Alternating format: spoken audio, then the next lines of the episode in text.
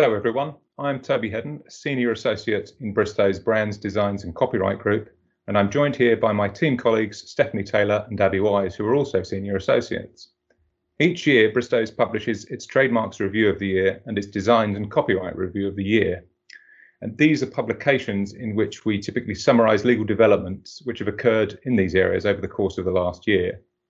Now, normally we host a seminar at our offices to accompany the launch of these publications, but as that's not going to be possible this year, we've decided to do something a little different. Abbie, perhaps you can elaborate. Thanks, Toby. This year, in place of our usual seminar, we've decided to create a series of short podcasts covering a selection of case law and developments included in our publications. Here is a very brief outline about what those podcasts will cover.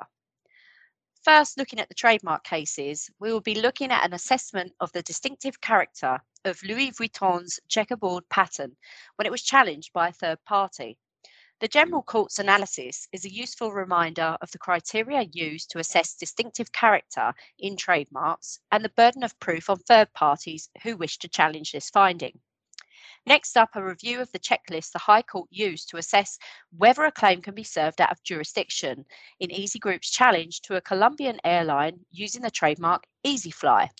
Steph, can you summarise the other cases that we'll be looking at? Thanks, Abbie. Um, we will also be looking at Monster Energy's opposition to Robot Energy's application for hybrid and the analysis of bad faith conducted by the UK Trademark Registry. This case is a useful reminder of best practice when bringing and defending claims on the basis of bad faith. Next up, a consideration of trademark infringement when applied to marks with weak distinctive character in Planet Art's challenge to Photobox Limited's use of the trademark Freeprints. We'll also be examining the position in terms of platform liability and parallel imports in a recent decision from the CJEU regarding the Amazon marketplace, which was brought by Coty. Finally, we'll be summarising the trademark position following the end of the Brexit transition period and what brand owners should be considering now that the UK has left the European Union trademark system. Thanks, Steph. Toby, what do you have planned for the Design and Copyright podcast series? Thanks, Abbie. Well, we'll be examining how the UK has responded to the CJEU seminal decision in the Cofemel case, which concerns what constitutes a copyright work and whether it's permissible to impose a requirement of aesthetic appeal for a work. We're also going to examine the CJEU's decision in the Brompton bike case, and that concerns whether copyright can protect shapes which are necessary to achieve a technical result.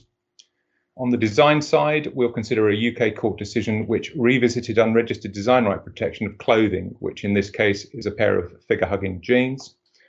Also in the pipeline will be a podcast relating to a Court of Appeal decision involving rights in commercially valuable sports data. Another will address a CJEU decision involving performers and producers' rights to compensation when their sound recordings are played uh, in public in the EU. And finally, and dare I say it almost inevitably, we will briefly touch upon the effects of Brexit in relation to design rights, copyright, and database rights. Thanks, Toby. We will be launching our first podcast in March. Thank you for listening.